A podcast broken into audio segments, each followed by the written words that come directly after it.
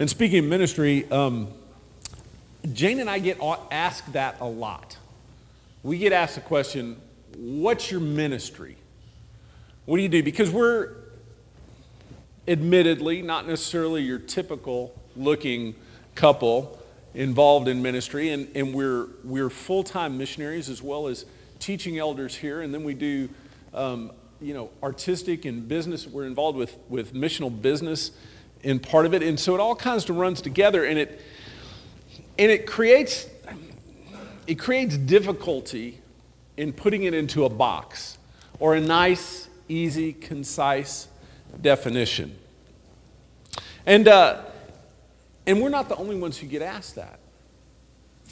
Oftentimes, you know, whether there's a church goes through a gifting test or something like that, people are asked, What's your ministry? And on one hand, there are a multitude of answers. As a matter of fact, there are as many answers as there are people in the world with that.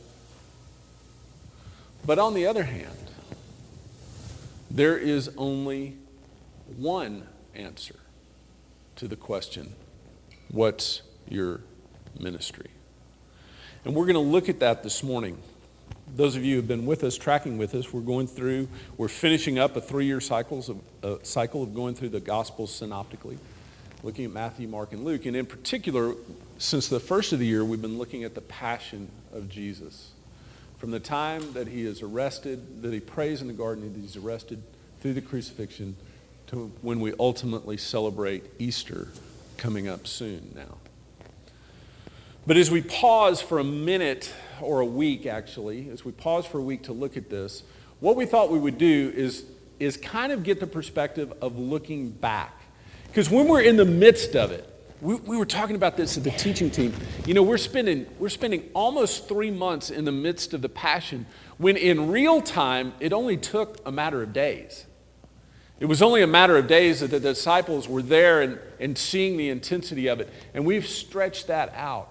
And so, in order to participate fully, sometimes we kind of have to take a break.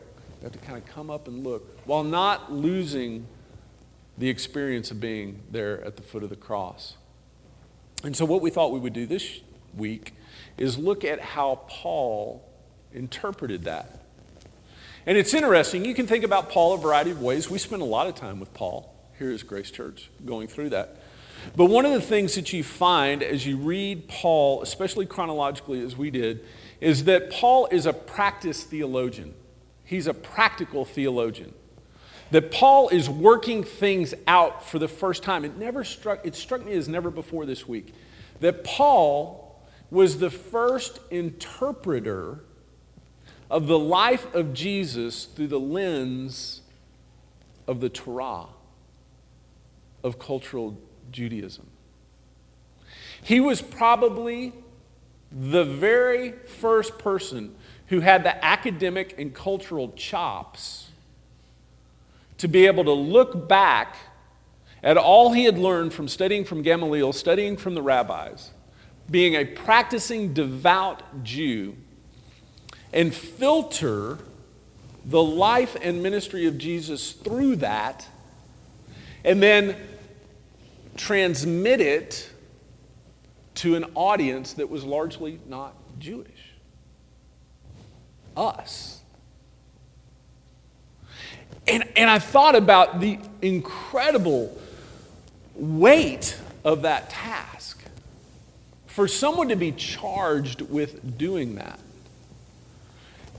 And the thing was that also struck me is it had to be Paul. It couldn't have been one of the disciples. Namely, for this if you know somebody, if you've spent time with them, if you've grown up with them, if you try to describe them, there are things that you just know innately.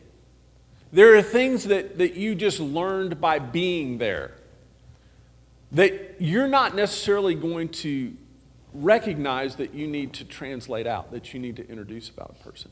But if you're trying to translate what you've heard, which you've encountered secondhand, if you are in the right place, you spend more attention to the detail. You spend more time on the detail. You ask a lot more questions. You source from a lot of different sources.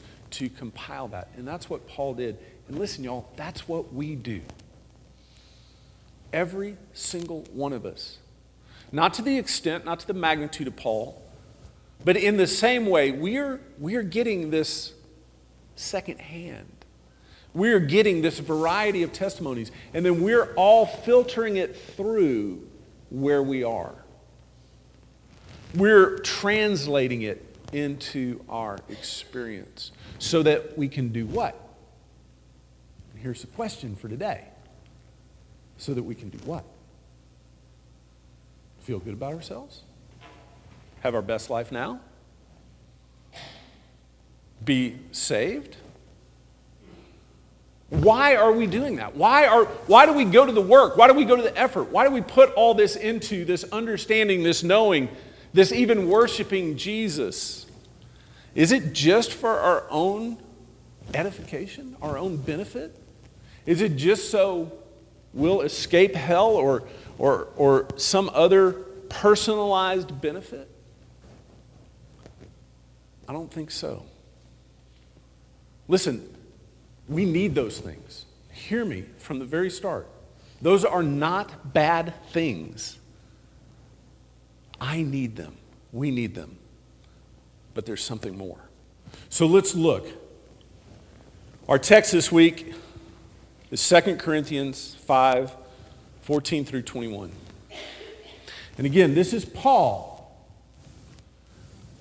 filtering back through everything that he's encountered everything that he knows about Jesus, but he's filtering it through understanding his audience and where he's come from, the Torah, the culture, everything. And this is what he comes up with. He says, For Christ love compels us, because we are convinced that one died for all, and therefore all died.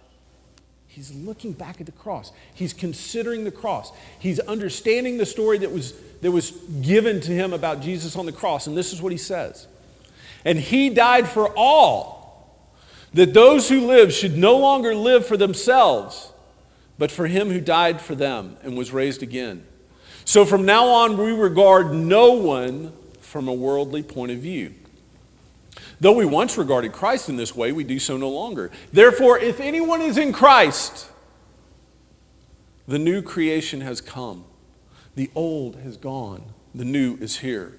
All this is from God, who reconciled us to himself through Christ and gave us the ministry of reconciliation. That God was reconciling the world to himself in Christ, not counting people's sins against them. And he has committed to us the message of reconciliation. We, Grace Church, each of us, all of us, are therefore Christ ambassadors, as though God was, were making his appeal through us. We implore you on Christ's behalf be reconciled to God because God made him who had no sin to be sin for us, so that in him we might become the righteousness of God. Wow! Do you see this? Do you see someone who is looking at the cross, who is understanding the passion, the life, the death, the suffering, the resurrection, the ascension of Jesus as not merely, although it is essential, is not merely an escape from sin, but as also a charge to ministry, a calling to ministry. See, and here's the deal we are all theologians. We're all theologians. The question is just what kind of theologians are we going to be? Are we going to be the kind of theologian who looks at the text, who, who breaks it apart and analyzes it and charts it out and graphs it and says, okay, I think I've systematized it now that I understand it. What's for lunch?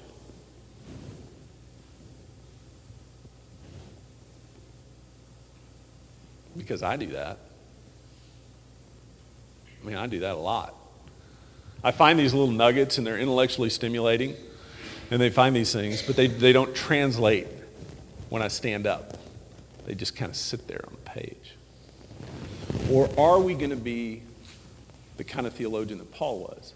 Holistic in his approach, understanding that the word, the scripture, had authority in his life, that it was to dictate everything about him, even to the point where, as we all know, Paul's story, he suffered incredible persecution and even death. Because I believe that's what we're called to do, is to be that holistic kind. We have to ask ourselves do we sample Scripture to fit it into our personal songs? Or do we submit, ourselves, do we submit ourselves wholly to it to be utterly transformed? Let's look at this. Just break it down. He goes, Paul's, Paul's, he's taken all this stuff. He goes, so we know that Christ died for us and for everyone. Therefore, the love of Christ is the prime motivating force for everything in our lives. This means we no longer live for ourselves. Y'all, we no longer live for ourselves. Let that sink in. Done. You walked in the room maybe thinking how you're going to do this. No. If we submit ourselves to this text, this understanding, this passion, this Jesus, we check ourselves at the door. Now we live for Him. That not only changes us, it changes the way we view everybody else. We no longer regard any other human being on this planet according to the labels that culture puts on them. We don't regard them as Democrat or Republican as Arab or Western. Male or female, Jew or Greek is how the Bible puts it with that. All those labels and divisions are done away with. And the primary thing we see when we see another person is someone who has been reconciled to Christ through the blood of Jesus, or at least the offer is there to be reconciled.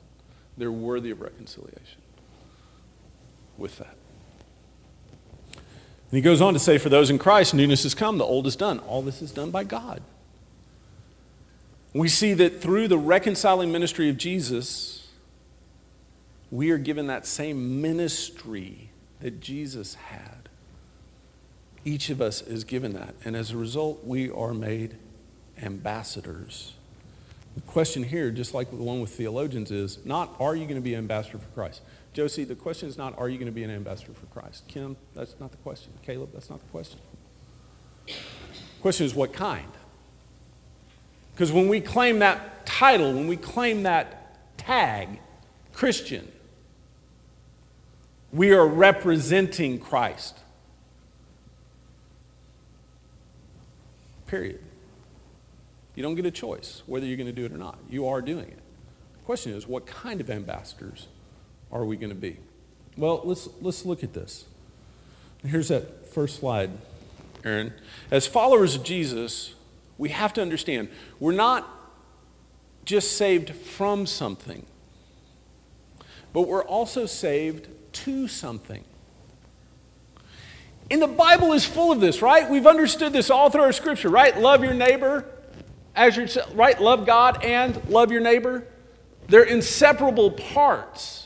We want to break them apart. We want to isolate them. We want to have them. And we want to take the half that we like and we want to ignore the other half that we don't. Salvation, personal salvation from our sin, being reconciled from God, is inseparable from our call to be ambassadors for Christ. You cannot have one without the other. They're just they're so intertwined. They're so integral to each other. You cannot break them apart. And so often, listen, we need salvation. I desperately, desperately, desperately need those things salvation from my sin, healing, wholeness, liberty. Yes, yes. I'm not denigrating any of those things. As a matter of fact, I'm putting them in their proper place where I believe they can be more fully experienced, not less. When we embrace this calling to something, to be an ambassador, we're not denigrating our salvation from sin, we're actually elevating it by putting it in its proper place. We're more fully able to encounter it, to engage in it, to understand it. But we can't have that unless we also understand the corresponding call to something, to be ambassadors, to this reconciling work of Jesus. We also understand this that Jesus' love for us should be the prime motivating factor for everything we do. We don't do this out of debt. We don't do this out of obligation. We don't do this out of have to. We don't do this out of what we expect to gain in some celestial payoff someday. We do it because we get to. We get to do this. Can you imagine the God of the universe has called us to represent him to his creation? Is there anything more noble? Is there anything more invigorating? Is there anything more life giving? Is there anything worth more than that?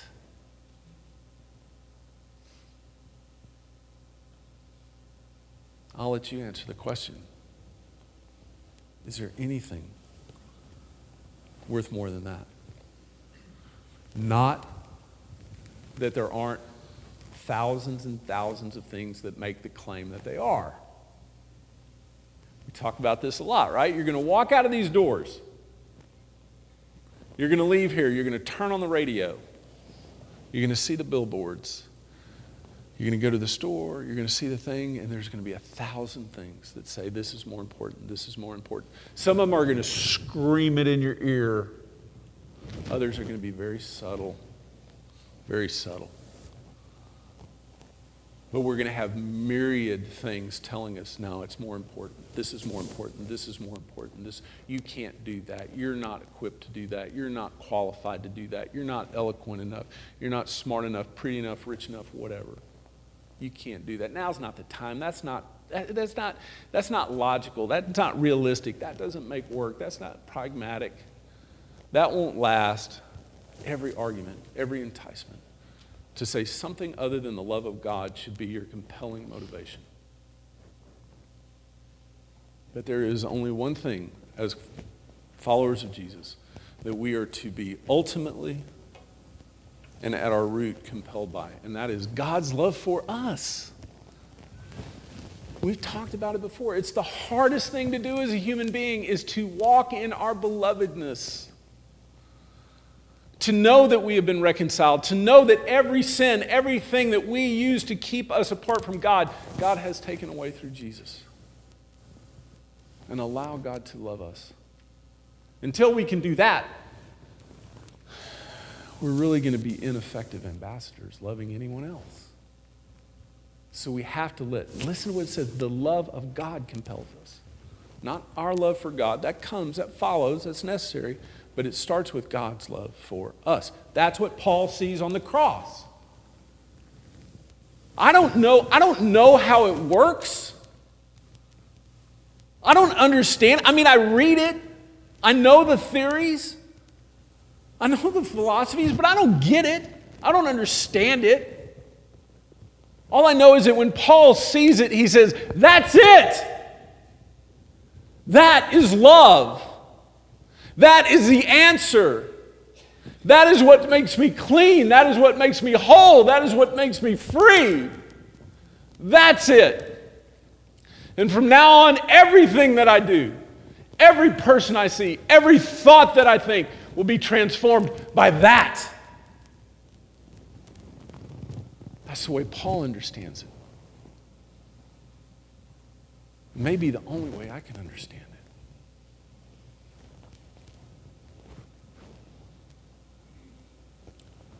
The last thing is this. As his ambassadors, we are to embrace the ministry of reconciliation as our ministry. So, this is a practice I'm going to do, and you can do it if you want, you don't have to. But from now on, when people say, Hey, John Ray, what's your, what's your ministry? Say, My ministry is the ministry of reconciliation. It's the ministry that I was given. You know, you ask people, right? How, how young does it start when you start asking, What do you want to be when you grow up? Two? I mean, probably before we can vocalize an answer, right? Let's see him. Come on, Fritz. What do you want to be when you grow up? and he points to a bicycle, right? Yeah. So, I mean, we're asked that question. We're asked that question. Paul doesn't ask you that question. He doesn't ask us, What do you want to be when you follow Jesus? He tells us, This is what you will be when you follow Jesus. There's no question here. This is not multiple choice. This is not opt in or out. He says, You, followers of Jesus, are ambassadors for Christ, given the ministry of reconciliation. That's my ministry. That's got to be at the root of everything that I do. Yeah, it's going to look different. Yeah, it's going to, it's going to, it's going to come out in a variety of different ways. But at the, at the core, the core, core of our being, we have to embrace this ministry of reconciliation. We live in a world right now which is being so torn apart, so fragmented, so labeled, so maligned. It's such conflict within ourselves, within our very being. There is conflict and fragmentation, anxiety. And here, reconciliation is found. Here, reconciliation. The only ultimate reconciliation, the only reconciliation that will last, the only reconciliation that is eternal, the only reconciliation that overcomes economic, political, cultural, nationalistic, whatever fragmentation is found in this. What else do we want to be about? What other answer do we want to give than this?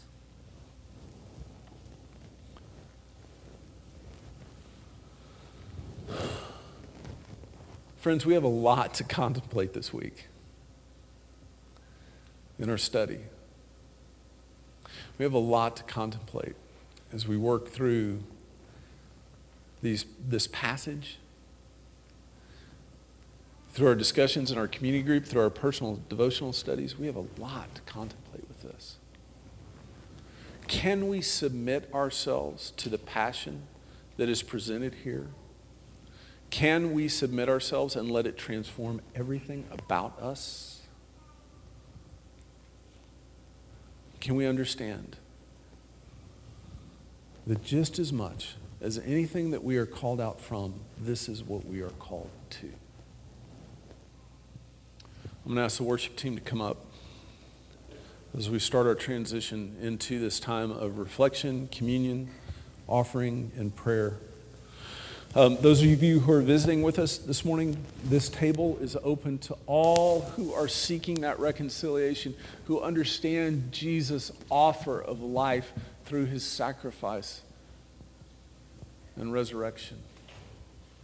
We don't dismiss by rows come up as you're, as you're ready to do that. If you need to take this time to reflect, write something down, do that. You have the freedom to do that. If you need someone to pray for you, find someone to pray for you that you trust here. If you feel like you're supposed to pray for someone else, you have the freedom to do that as we worship. We also take up our offering because it is an act of worship. That's why we do it now. It's not just meeting a budget, it is an act of worship as we do that.